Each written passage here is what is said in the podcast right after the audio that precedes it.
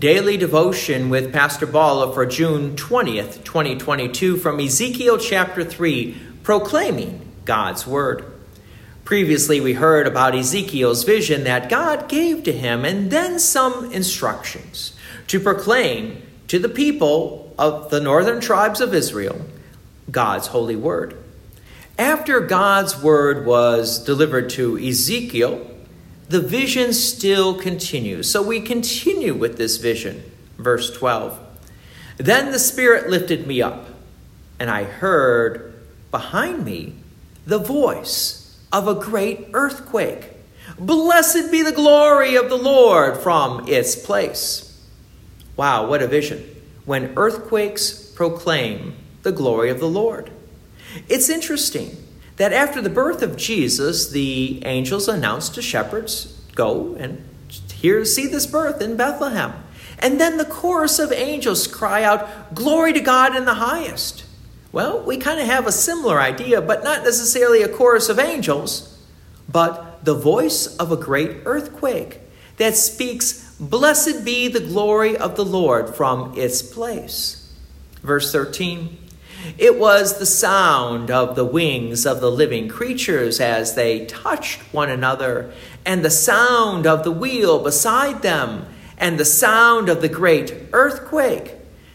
The Spirit lifted me up and took me away, and I went in bitterness, in the heat of my spirit, the hand of the Lord being strong upon me we need to remember that Ezekiel is still in this vision that we heard about earlier the vision about the four living creatures that had wings that touched one another, and the wheel in the wheel, and now the great earthquake, all declaring the glory of God. I could see why Ezekiel wouldn't want to leave this vision, sort of went in bitterness, because who would want to leave this beautiful account with God?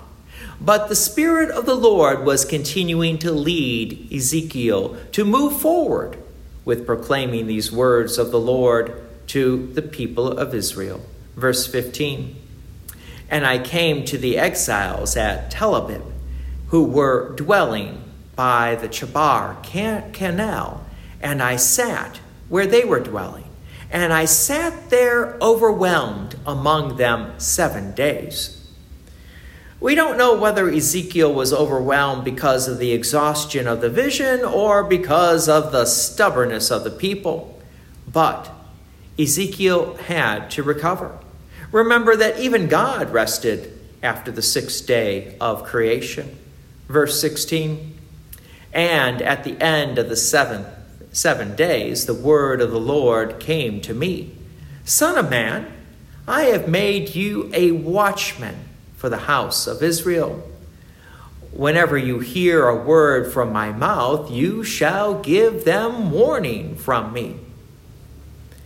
Just as God rested after the sixth day of creation and had his Sabbath rest, so also we rest on the Sabbath. And for us, that Sabbath rest is not only to rest our bodies, but to also focus on God's Word. So Ezekiel is doing the same thing. Verse 18 If I say to the wicked, You shall surely die, and you give him no warning, nor speak to warn the wicked from his wicked way, in order to save his life, that wicked person shall die for his iniquity. But his blood I will require at your hand.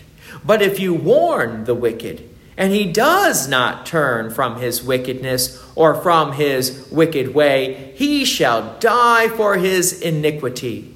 But you will have delivered your soul.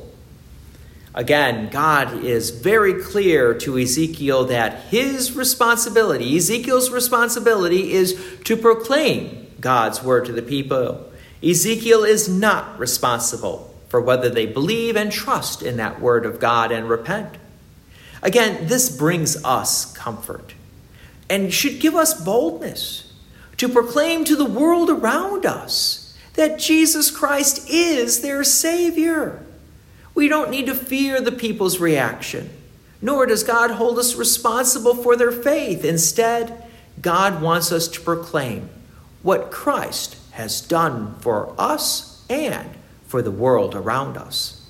God's peace and many blessings be with you, and thank you for listening. And please take an opportunity to share this message with others. If you have enjoyed these daily devotions, please consider making a donation to Peace Lutheran Church, 24024 West Main Street, Plainfield, Illinois, 60544. Thank you again for listening.